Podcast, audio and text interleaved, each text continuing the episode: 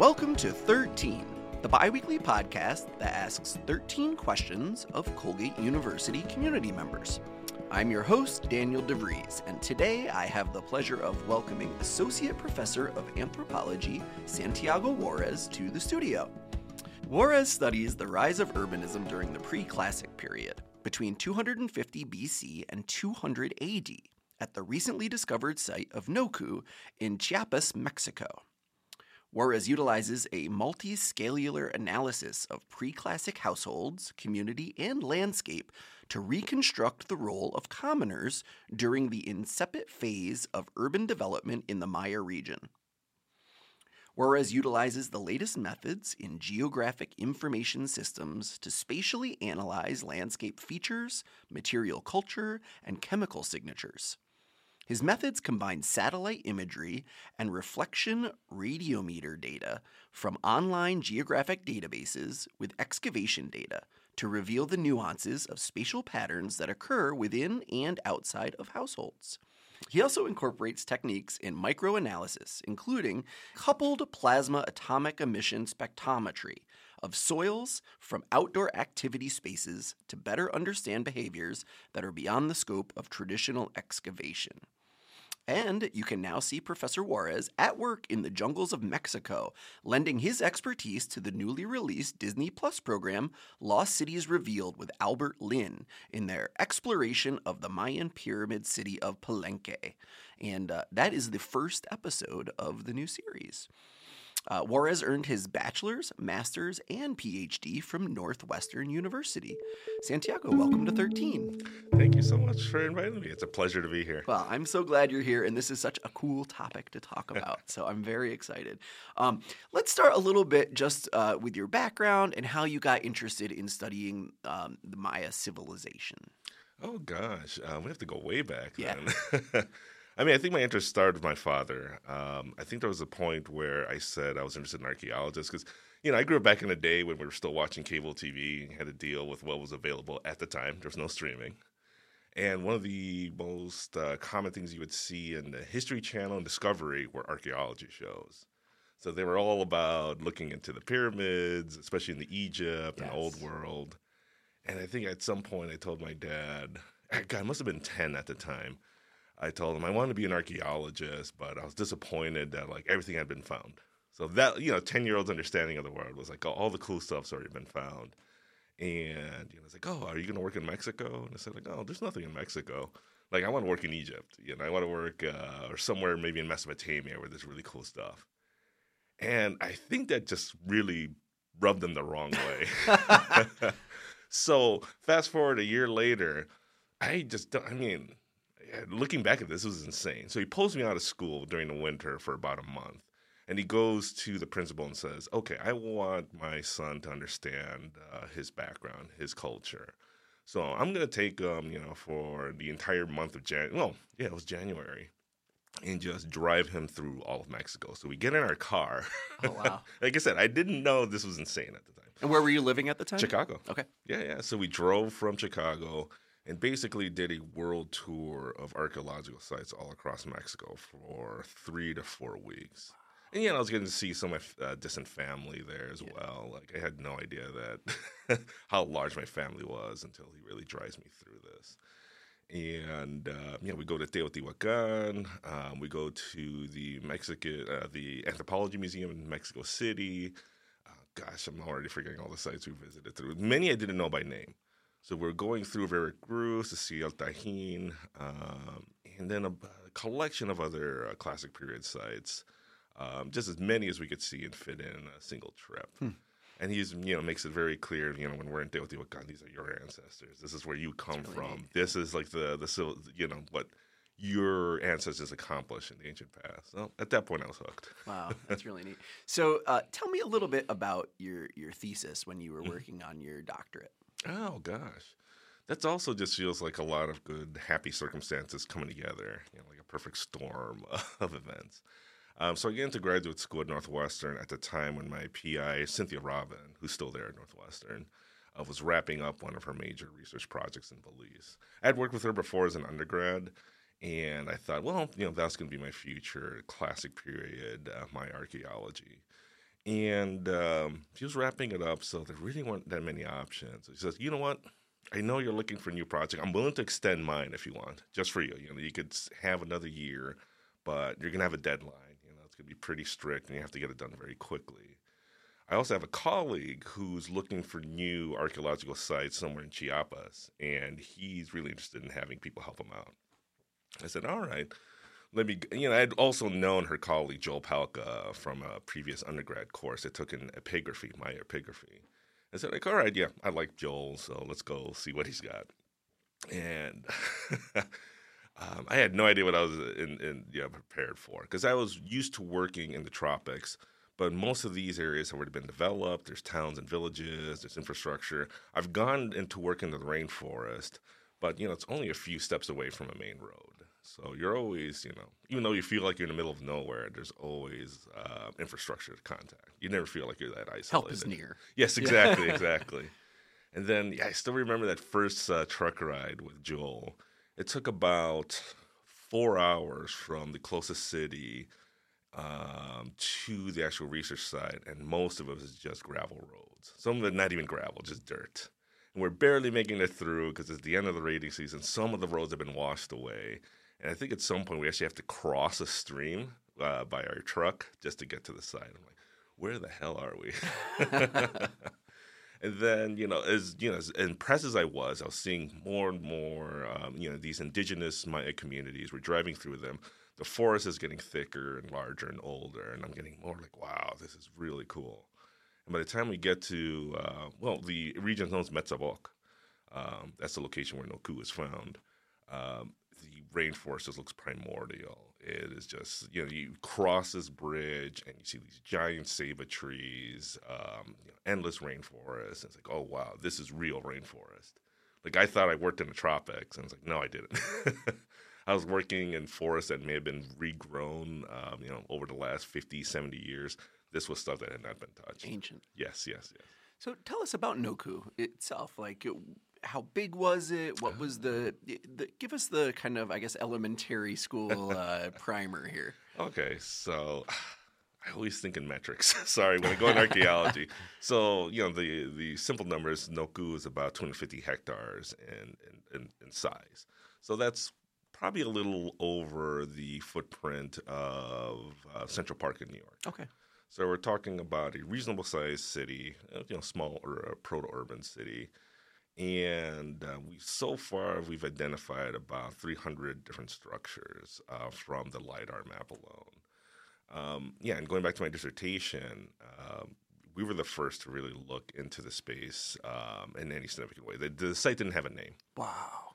And uh, yeah, yeah, I mean, it was yeah, you're making me go way back here, 15 years ago. Yeah, I go into the space, uh, the local Lacandon Maya, and we could talk about them a little later. Yeah um, were telling me, "Oh, there's these weird square-shaped hills in our agricultural fields. Would you like to check them out? We think they're what you're looking for." And I'm like, "Oh yeah, sure." Um, yeah, I definitely want to see what this small rural farming village would look like. And again, I'm not thinking urban yet. I'm mm. thinking small like habitations here. And what they show me is just vast. You know, it wasn't just the buildings were large uh, much larger than I was expecting them to be. Um, but the flat areas surrounding them just look like these giant endless football fields of artificially flat space. I mean, you're going through a karstic environment, which means limestone, it's porous, really jagged. Then all of a sudden, you just have like a soccer field, um, just kind of just totally flattened out. Hmm. And in my mind, it's like, this is not natural. You know, I was very skeptical of my own instincts. Was like, this can't be, you know, this has to be artificial but then it just felt too large in scale for something that had not been recorded or found before. Wow. So I guess what kind of work did you do at the site? Tell me about how you did ah. your investigation. Oh gosh, I mean, I love how your intro just like goes like, "Oh wow, I remember doing all this," because it's very incremental. Yeah, sure. I mean, the first year that I was there, that first visit was just a matter of like, okay, I see these large collection of eight structures here. Let me map them out with a tape and compass. I mean, it was that low tech. I was like, all right, I want to come back with some data so I could, you know, ask for some grants and continue mapping this. So it starts very low tech of just mapping the first few structures. And then at that point, I dive into larger survey, which involves uh, laser theodolite, um, which is a kind of a uh, the same mapping system that you see uh, construction workers use on the side of the road. So Okay. You ever see the thing on a tripod and then Yes. someone standing with this prism? That's what they're doing. They're mapping away. Okay. Um, and my f- after my second year, it just feels like, oh wow, we just keep discovering more and more and more. So by the end of that season, I think I charted out about thirty or forty new structures, and it just kept going. And then I was also conscious of how artificial this place space looks. I also kept making sure to map the spaces in between the buildings. And when I got back to my GIS uh, process ArcGIS, I could see like no, the, what my instincts are right. These places are flat, they're artificial, they have corners. I mean, they're rec- rectangular in shape. So I knew I was onto something at that point.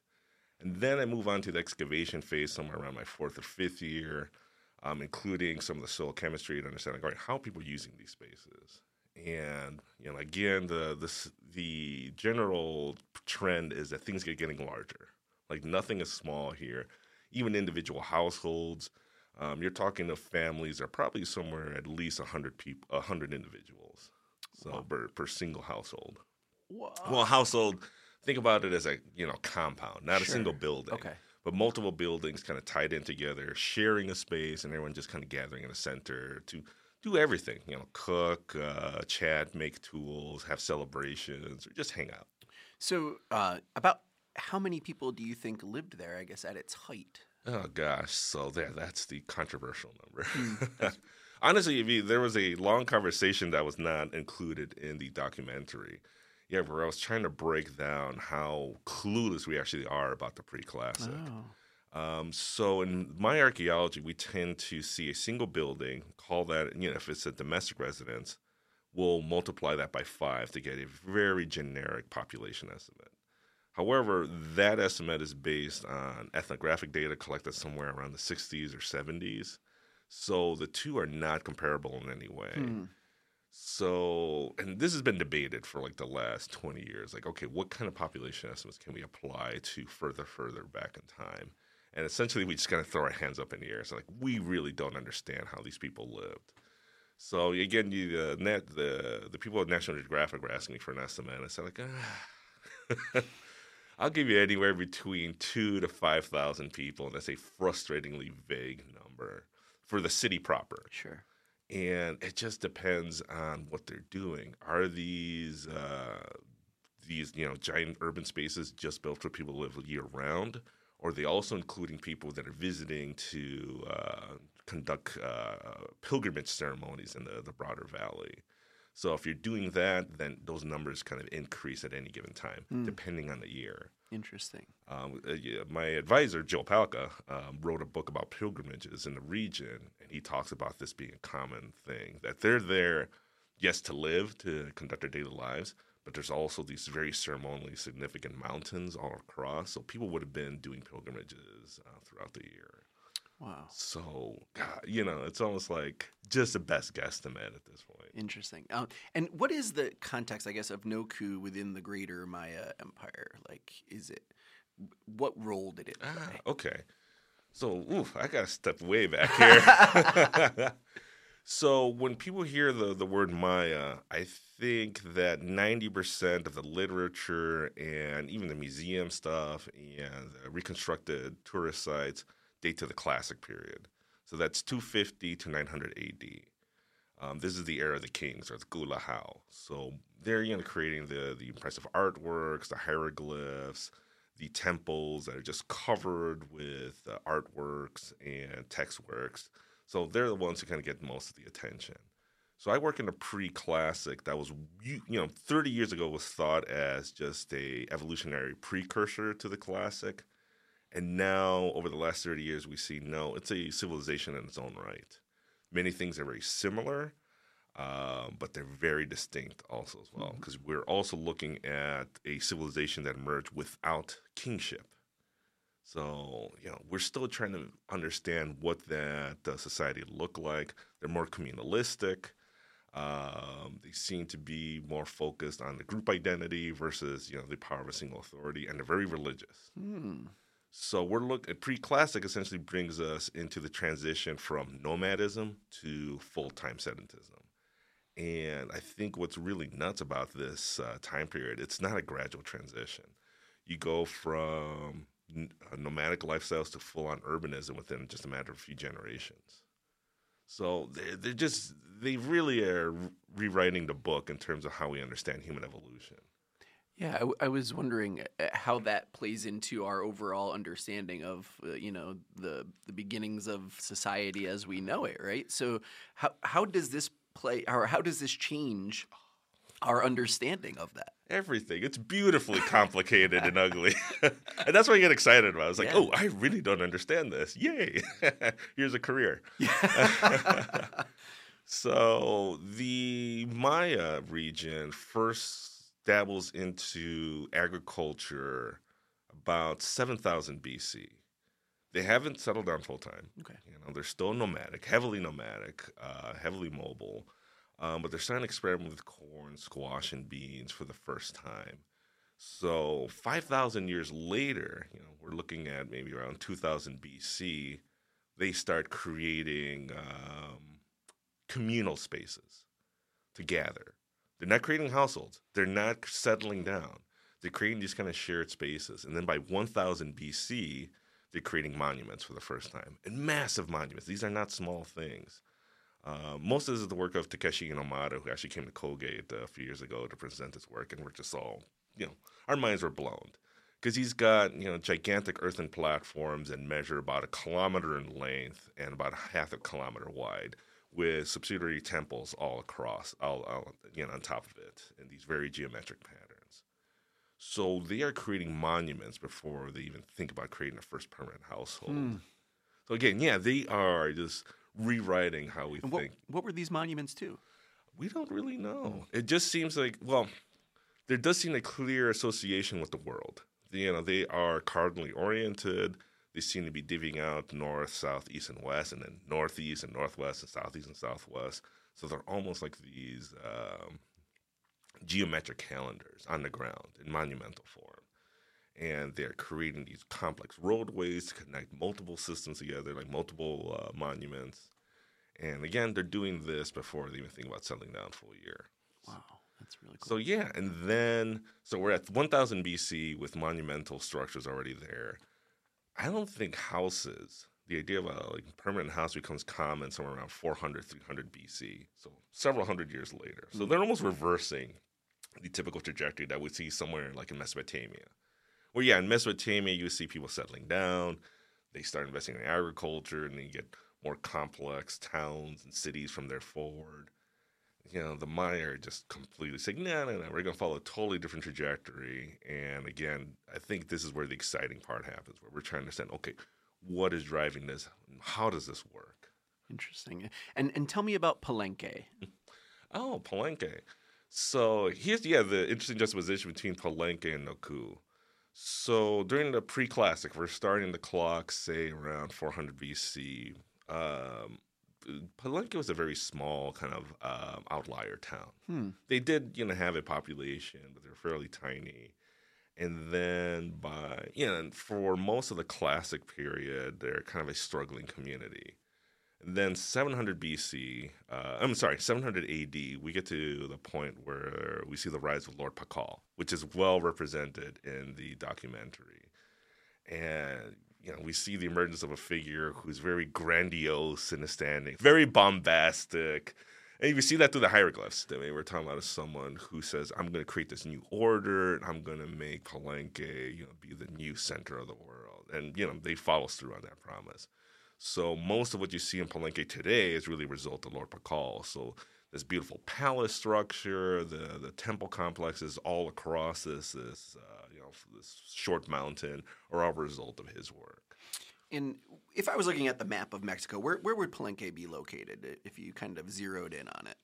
So you're fairly south in Mexico, um, just northwest. I'm sorry, um, northeast of Guatemala. Okay.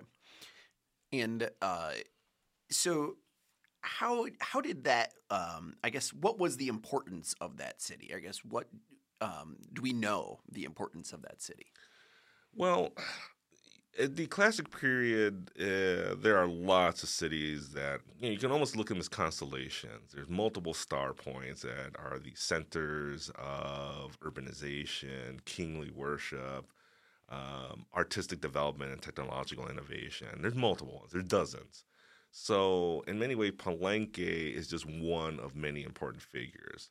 But historically, the reason Palenque sticks out is because it's fairly new to the archaeological literature. I mean, it's again the the rainforest is fairly dense in Chiapas, so I think somewhere around the uh, oh gosh, when was it first discovered? I mean, it was discovered about hundred years ago. Um, but you don't see any significant investment to the archaeology about the 40s and 50s. And archaeologists loved it at that point because they felt like, oh, we're really into the heart of the rainforest. Uh, uh, you have, you know, these these regional experts who go there and kind of to get away. Uh, they actually create these uh, conferences, uh, Mesa Redonda Palenque, to just talk about Maya archaeology in the future.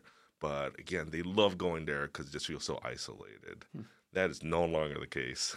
Uh, you know, Palenque has been well published and the city around it developed um, as a result due to the tourist industry that Palenque brought. Interesting. So historically, yeah, I think Palenque sticks out just because it was fairly new, but then you had multiple archaeologists working there, publishing on these beautiful artworks and hieroglyphs, and showing these you know incredible images of a palace coming out of the rainforest.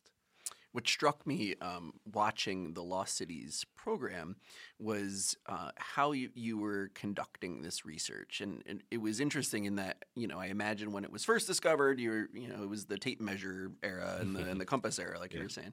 But you know in in the show, all of a sudden it's like, well, let's throw a drone up, let's use lidar. Like, tell us about how that technology has changed archaeology, and in particular, um, your work your work in the region. Yeah, so LiDAR has been a game changer in archaeology so all across the board.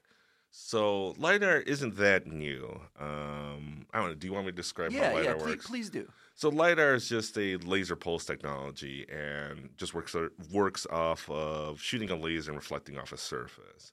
And LiDAR is able to do that a million pulses per minute. So the way LiDAR works is it scans everything. So anything that has a reflective surface just comes back to its detector, and then you get that feedback.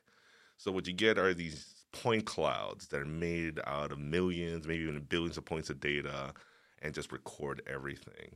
So what you do with that information is that you could process it to delete things you don't want.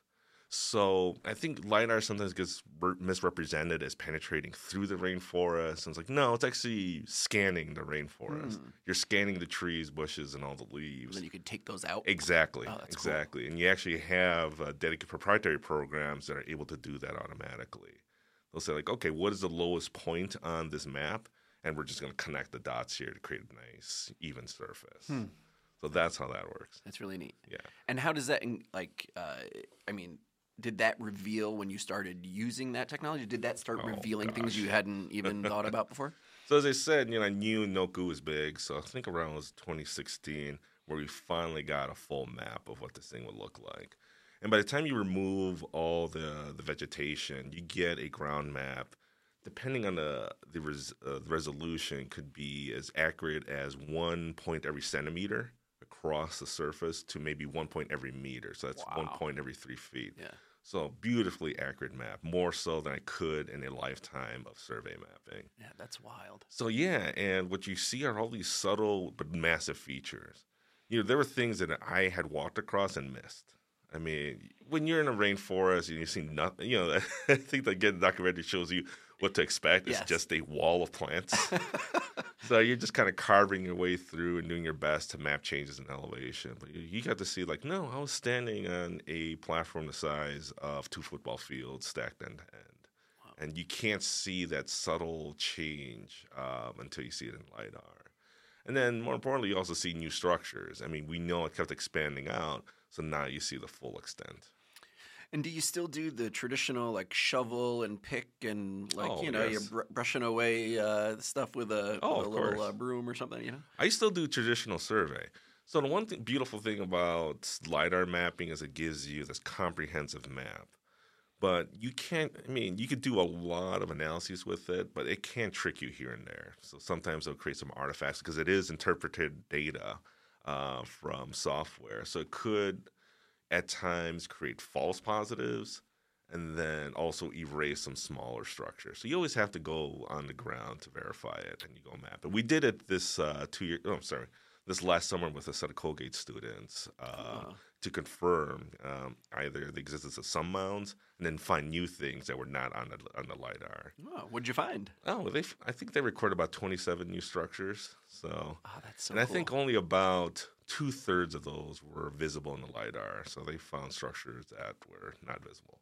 You know why? Because again, if the forest is dense enough, it's going to cover the ground. Hmm. So varying levels of resolution depending on the rainforest. Do you think we've discovered everything there in that area? So I think I'm comfortable saying we understand the extent of Noh K'uh, but I think there's plenty more to be found. Okay. know? So yeah. All right. And, you know, one of the things that you look at is uh, life of common people mm-hmm. at that time. So, what would life be like for someone living there? Oh, gosh, really good. well, you know, like uh, I always use the word commoner to try to communicate what's going on. I don't think we have distinct classes at that point. Hmm. There will be in the classic period. You will see commoners, elites, and then you know the royalty kind of ordering people around to give them instruction what to do and how to worship, and then people at the bottom end of that scale.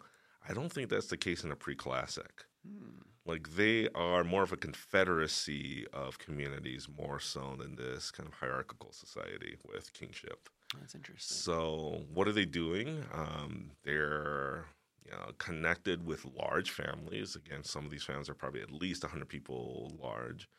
Um, they are conducting ceremonies on a regular basis because their houses are also designed um, according to cardinal directions and ceremonially significant. So they're probably welcoming neighbors. Um, they're making tools. They're making food outside. It seems like a very, um, you know, I guess personally, it does seem like a very pleasant mode of life. What um, I guess what was uh, the level of technology at that time, or um, even infrastructure? Can you talk oh. a little bit oh. about like um, the landscape and you know the buildings and any any other kind of infrastructure? So they're terraforming this environment. They're reshaping it, but in a way that's ceremonially, ceremonially significant. So they're recarving these hilltops and mountaintops into geometric shapes um, to make these kind of sacred map uh, alignments. So really, the cityscape is really more of a sacred cityscape. So there's a lot of environmental engineering here. They're rerouting rivers to kind of go through the city in a very geometric pattern, and also to use it as an access way. Um, oh. Yeah, as a way to move their canoes through the the entire region. So yeah, they're kind of creating highways out of the rivers. Um, but in terms of technology, there's still stone tool technology. Okay. And one of the things that we've learned, um, I think I'm quoting Bill Fash here, uh, you know, big Maya archaeologist, who says, um, you know, they're not trying to make things more efficient by design. In the Maya world, your work, your labor can be seen as an offering to the broader world. So by making it easier, you're actually lessening your offering. Oh. So almost all of this is done by hand. So the reshaping, the terraforming, the rerouting of rivers, the shaving off of mountaintops, they're doing this with stone tools, uh, you know, stone axe at the the end of a wooden stake, and baskets. You know, they're carrying basket loads, and that's the point. It's hard labor, um, but you know, I think I'm uh, quoting the work of John Monaghan. It says this is part of the sacred covenant with the earth. Mm-hmm. Your labor that you're putting into it, you're asking for something. Wow. Have you done any work with uh, Anthony Aveni here, who I know who's done a lot uh, of uh, yeah. ancient uh, astronomy type stuff? Yes, no, we've had some great conversations, especially in the whole Ho Tung Viz lab. And we've been able to, now that we have the LIDAR data, to put that up on the, uh, the, the, planetarium. And we could see that some interesting uh, relationships are happening with the mountains. So one of the things I found in my dissertation is that the buildings are making alignments. They're all lining up perfectly to each other, but what are they aligning to? Um, and in my dissertation, I do find some mountains are a key part of this alignment, but it seems more complex than that. And you know, working with Tony, you could say like, oh, there are some more complex celestial events also going on. So they're modifying the landscape again in a very sacred pattern, but they're also integrating the sky. Hmm. So that work is ongoing. That's kind of the future, the next steps of this research. Are they aligning to the Milky Way in specific ways? Are they aligning to other uh, you know, astral alignments like the Pleiades or the moon of Venus? So those are things we're still working through. One of the beautiful things about the Ho Tung Viz lab is that they're able to adjust for the difference in time. So, you know, I have some basic, you know, very basic tools on how to track the sun in my software. Uh, but they're able to track the stars and uh, what they would look like in 800 BC. Yeah, that's really neat. Yeah. Um, do you have any plans for uh, additional expeditions or? or, or Oh, uh, yes, yeah? always.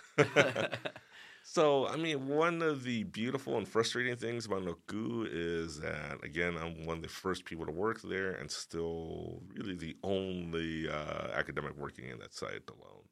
Um, Joel Palka is also there, and Josue Losada are also working in the region. They're also working in the valley, but they have their own sites. Huh.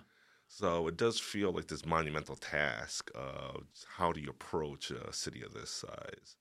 So I'm always looking for the next project and how to do more excavations, how to do some more uh, survey work to figure out, all right, how many buildings are really here and what do they really look like? And every time I go there, we seem to find something new, a new pattern. So I think the next big project is trying to figure out when did this city first emerge? So if we're looking at that late pre-classic, the 250 BC to 200 AD, I think that's its peak period. Hmm. I want to see when the city first emerged. And I think that's going to go back to 800 BC, at the point where people are still semi nomadic and Yeah. still thinking about residential life for the first time.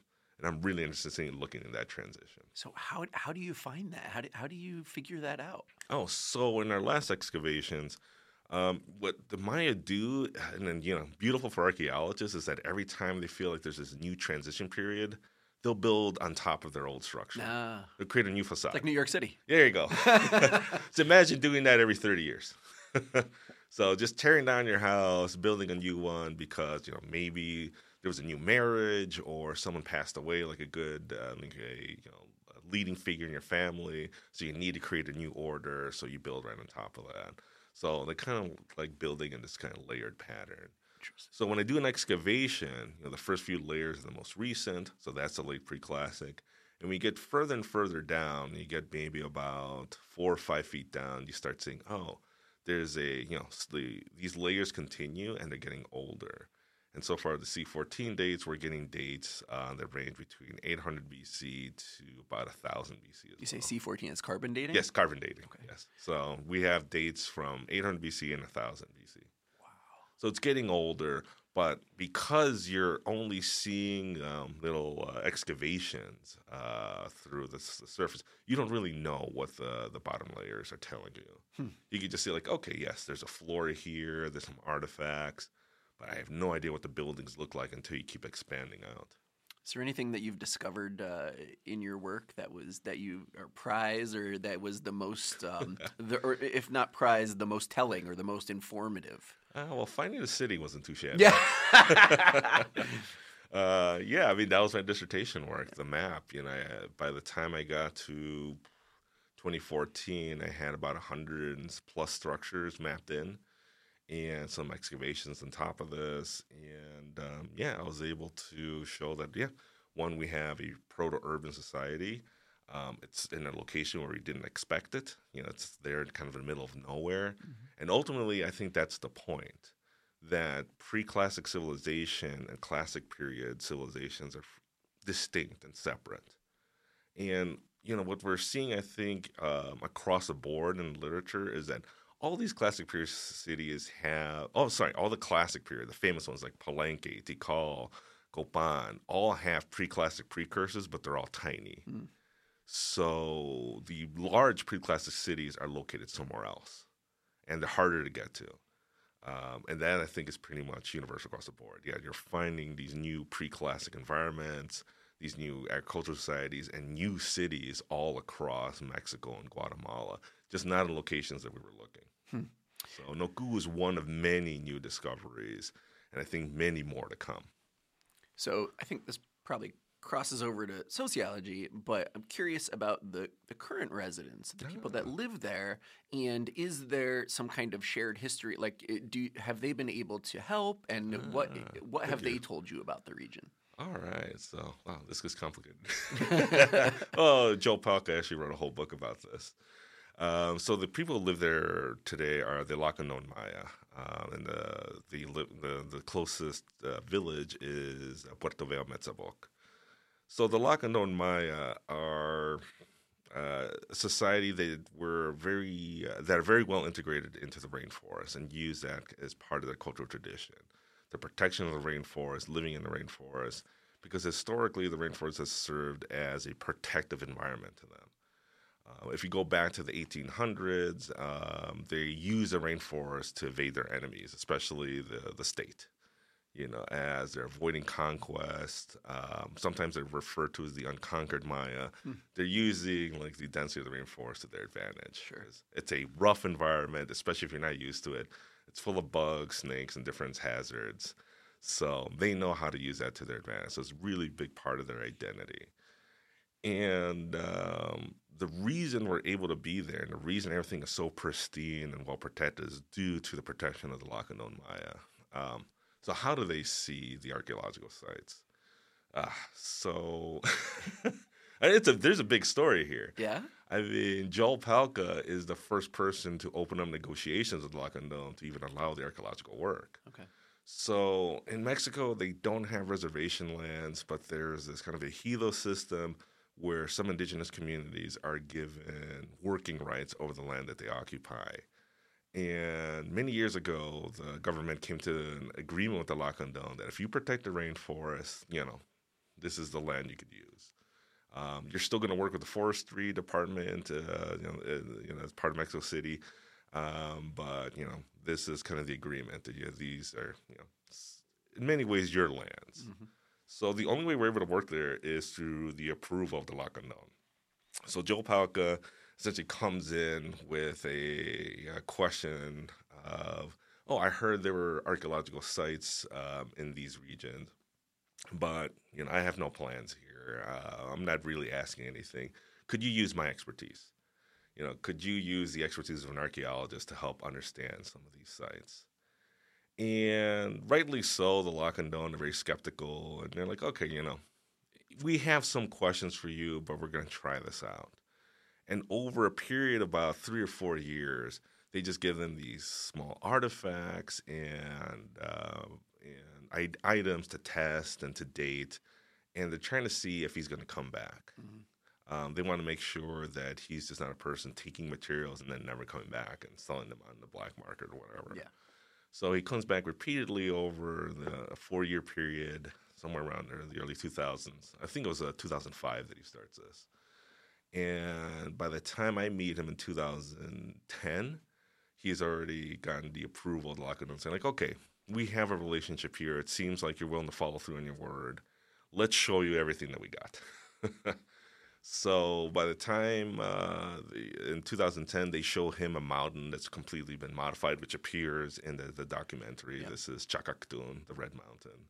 And they show him these massive terraces, large temple complexes that are working their way from the base of the mountain all the way to the top. So he's good. so he got what he wanted. And then I come in. It's like, oh, you know, I have that, that interest. And then again, that's where they take me to the agricultural fields. Like, oh, we have these weird square-shaped uh, hills. What do you think they are? And there, you know, that's where I have my dissertation. So essentially, the way we're involved is uh, they want to know what these materials are. They have their own ancestry. They know where their ancestors are buried, but they didn't really settle into this region until about 100 or 150 years ago okay, um, because, well, they've been on the run from the Spanish, they've been on the run from the Mexican government. You know, they're always trying to resist uh, subjugation. Um, and they were only really forced to become a full time sedentary society because the rainforest kept shrinking around them. So the ability to use the rainforest to hide as a kind of tactical weapon really died over time just due to deforestation. Hmm. So they knew these things were ancient. They just didn't feel a ancestral connection to them. At the same time, they also refer to them as the remains of the gods. So you know they've uh, even though uh, most of them have evangelicized, um, they're you know solidly Christian. They still refer to what I work in as the house of the gods, and you know these were built by you know very powerful people. So they wanted to know more about them. They want to know how old they were, how many people were there. You know, basically, the same kind of questions I had. Sure. Yeah. So it's like, all right, this is going to be a great relationship, but I always have to make sure to inform the local community leadership of what I'm doing. And one of the things that they require of me is to use, to prioritize that community in terms of labor. So if I need field hands, if I need people to assist me with the archaeological work or even the lab work, I'm responsible for training them and getting them up to speed and then hiring them first to do Nice. this work. So yeah, it's multi-purpose. Hmm. You know, one, yeah, economic. Obviously, they could use the money, uh, but secondarily, it's a way to keep tabs on us to make sure we're not doing anything inappropriate. That we're you know maintaining respect for the site and the, and the region and the environment. Hmm. So there's always eyes on us at all times. But at this point, it doesn't feel like we're being watched. It feels more like a genuine collaboration. Nice. And in many ways, I've had to change my research agenda based on their needs. So if they have a request, I'm like, well, I'm a guest here, so yes, of course, I will, you know, alter my original plans to, you know, fit what you need, and we'll really find compromises here and there. Sure.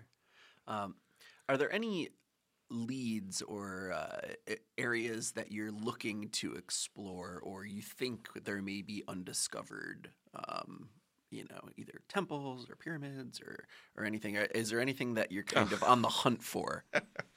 Um, in terms of exploration, I think I want to understand what the natural landscape is. You know, what role the natural landscape is playing here. Um, you know, I see lots of buildings creating different alignments to the northeast and northwest. So right now, a lot of my research is trying to track down, like, all right, what about that mountain peak that you know is off in the distance is important to this site, and that requires a lot of preparation, a lot of hiking. and you know, and some mapping out to figure out how to best get there. Because you're going, across, you know, I'm not a mountain climber, but then I've kind of had to figure it out uh, to get to an important spot. Um, so that's been one of the focal points of my upcoming research. But I'm also less interested in discovering new sites because I want to focus on what I have now. Gotcha. Because I want to focus on the origins of this community and seeing how far back it goes. It's, again, I'm interested in the transition Mhm. like we have a lot of presumptions in this field and i want to say like all right well what is the the convert you know the switch from semi-nomadism to permanent residence look like Hmm. because i feel like ah, there's just so much we don't understand about this kind of society Any books you would recommend on the on the topic, either of of the Maya or or of the area that that you're looking at? well i'd recommend uh, joel palka's Un- uh, unconquered lacandon maya if you want to understand the general history of this region he walks in detail through the first contact with the Lacandon and how they got here and who they are as a people and why they're artificially connected to the ancient Maya. Um, one of the, the main arguments of that book is that because the Lacandon are so t- closely associated with the rainforest, they sometimes sometimes are mislabeled as a lost civilization. And you know, he kind of calls out the media for doing this a lot. But yeah, they find you know they talk about finding you know quote quote unquote finding a new civilization in the rainforest, and he says like no, that's never been the case. What's always been the case is that you have these societies that were resisting conquest and always use the rainforest to their advantage, and they quote unquote discovered every fifty years or so. And what you see is a clear image of a society that wants to sustain its traditional values, um, but you know they're not totally disengaged either. They're always in regular contact, um, and they're trading, they're borrowing, so they're, they're trading technology. So you get a more nuanced view of who the Lacandon are. In terms of the pre-classic, um, getting to understand the general, I would recommend um, um, work in Cival. I think he has a good, you know, good volume on the pre-classic. Oh, and let's not forget Tony Aveni's uh, edited volume on e-groups. if you really understand, want to understand monumental constructions in the pre-classic, um, Aveni's edited volume on e-groups, my e-groups, gives you a good overview of the whole region. All right. So, is this an area or region that people can travel to? Oh yes, very much so. Um, I mean, this is kind of why the whole uh, documentary took place in the first place. I mean, they're very excited about the idea of the broader world knowing where Mensabak is. So Noh K'uh again is just located in the agricultural plots of the Lacandon people. Most of the site that you see in the, the documentary is the place that they're taking people to. So they're actually giving you the canoe ride up to the mountains. They're walking you through some of the temple structures, and they're also really eager to share the wildlife there as well. So there's a whole new, uh, you know, collection of cabins and uh, little hotel structures that they built with the hopes that people come to Mensabak and see it. The best way to get there is to uh, go through the city of Palenque. Okay. you know, again, right outside the, the big archaeological complex. And there are tours that will go through Lacandon territory. So they'll go in two places, Naha and Mensabak. And Mensabak is the location of the video. So, you know, if you're a tourist that is interested in, you know, traveling to this place, make it clear you want to see Mensabak. All right. What's the process? So where do you fly? You fly into. Ah, so you would fly into either Villahermosa or um, there is an airport in Palenque, but I don't think it's um, and it's only used for part of the week, so it's very small. But if you're going to Villahermosa, either way, there as soon as you get to the city, you'll find multiple tour groups that go into Palenque. And the beautiful thing about that uh, tourist industry is that yes, you know the, the the archaeological site is the big draw there, but there are multiple excursions available uh, from multiple companies all across uh, the city of Palenque. And they want to take you through other archaeological sites that are smaller and less well known. They want to take you to see the manatees that are in the, the kind of mangrove swamps that are nearby, and Mensabak and Naha are also included in there. The thing with Mensabak is they're you know, now that it's better connected through, um, they've expanded the highway system, they expanded the gravel roads to make that travel easier. They're still waiting for that moment where, like, all right, when are tourists going to come to check this out? Because what we have here is unique, it's cool. There's no other place like this in Mexico. No other place we could see what archaeological sites look like in their, you know, original condition. But also no other place where you could see crocodiles and, uh, you know, elab- you know, the just kind of flying through the air and these beautiful lake systems that are just pristine. And the Lacandon are very serious about protecting the waterways here. I mean, in terms of sustainability, they don't allow uh, motorboats. Um, you have to visit these sites through a canoe, so that you will be jumping in through a canoe, and the Lacandon will be guiding you through. And that's just part of the experience Yeah, it's neat. yeah, there. You know, it's beautiful being out there in the lake system and not hearing a sound, no unnatural sounds. And I don't think I've seen. I've only felt that kind of experience very uh, few moments in my life where you could be out in some place and not hear motors or engines or anything through. So even planes rarely fly through this area. So you get to feel um, the, just the sounds and the smells and the, the sights here are just completely different and unique. So is there a story about the necklace? Yes. so the moral of this story is going to be respect the rainforest, um, and that was some a mantra that the Lacandon repeatedly told not just myself but everyone who worked on the project as well. It's, you know, the, the I think the, uh, the documentary really covers how beautiful the rainforest looks. I think I even had to send a thank you letter to the uh, to the producers saying like, "Oh, you made it look just the way we we picture it in our heads. It's just gorgeous." Um, but I think what you don't see on a daily level is just how hard this environment can be for someone who's not used to it. Um, the rainforest is owned by the animals; like they are everywhere. So the snakes, uh, the insects, reptiles, like they're all there. Even the plants have these kind of defensive mechanisms that you're not ready for. Don't touch that. Exactly. Because not only don't touch that, it'll go inside of you. It's not just going to sit there passively. Like it'll send its barbs into you, and you're going to have this really uncomfortable rash for many months. True story. Oh, So yeah, it almost feels like yeah, at some point it's like Avatar. Like oh gosh, this could be a very harsh environment. If again, if you're not used to it, and um, I think the idea is that the, the, way I'm wearing a necklace made out of the vertebrae of a fer-de-lance, the deadliest snake um, in the Central American region, responsible for the most deaths, um, more so than any other snake. I think. I don't know if in the world, but at least the Americas. And why? Because it loves rats and mice. And when you're working in an agricultural zone, like where Noh K'uh is located, this is where the, the, the farm fields are. Um, rights, um, um, um, uh, rats and mice love corn, so they're going to hang out around the crops, and you know the fer-de-lance they're going to follow the food. So you have these very deadly vipers um, all around the, the, the main research site of Noh K'uh, more so than you would have in the primordial forest because they're following again their their snacks. So, you know, me being who I am, I think there was a particularly hot day when most of Lacandon are kind of clearing uh, a good patch of the forest so we could start mapping. Um, but they cleared in a way where they're just cre- clearing only what's necessary. Again, they're very conscious of the environment, so they're only going to remove what's necessary. So you still have a lot of plant life around you and um, you know I have some macheting skills, but an eight-year-old Lacandon boy could easily out machete me in any day. True story. and so basically, I'm sitting there chopping this bush. Uh, you know, just kind of not doing so with very much intent. I was really hot. It was midday. I think it was about 90 degrees, 100% humidity. I'm getting eaten alive by mosquitoes because, you know, again, they control the environment. I'm chopping away at this bush and then a friend of mine, that Lacandon, comes in and grabs my arm and says, Stop doing that.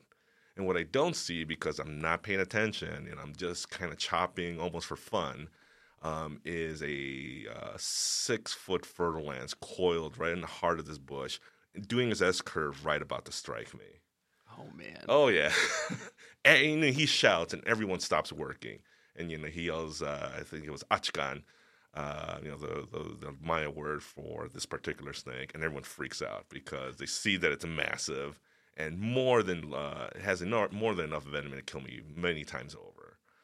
So they have to stop working because they feel that this is a you know field uh, hazard here, so they have to kill it. And um, the way they have to like take this down is they would never go at it with a machete because it could definitely strike uh, within four or five feet. So this thing is just designed to bite. And so they have to actually cut down these long logs to uh, kind of nail it in the head to, to knock it out. Oh, wow. And then they'll come in a machete and, and kill it, you know, to kind of put it out with Is that the snake? This is the snake. Whoa! So they made about three or four necklaces out of these for, you know, as a reminder. It's like, this is the one that almost got you. Wow. And, you know, if it, it had bitten you, you would have deserved it because you weren't paying attention. You were just kind of sitting there whacking away. And yeah, that's your lesson there. So oh, that's a great story. Yeah. well, thank you. You're welcome. And uh, you've reached question 13. So congratulations. Oh, that was only 13 questions. That's it. um, I'm curious about uh, your your filming of the the Disney Plus program Lost Cities, which maybe is mm-hmm. poorly named. Um, anything that happened behind the scenes or anything that you think is uh, you mentioned a little bit that was cut out but i'm curious as to like the experience of the filming and uh, you know what it was like and, and anything that you think got left on the cutting room floor that you wish people oh, knew gosh i think what always makes me laugh is how we just kept having this disconnect of i was trying to explain the complexity of the pre-classic world and I think I was starting to frustrate them. They're like, no, no, you're not talking to archaeologists.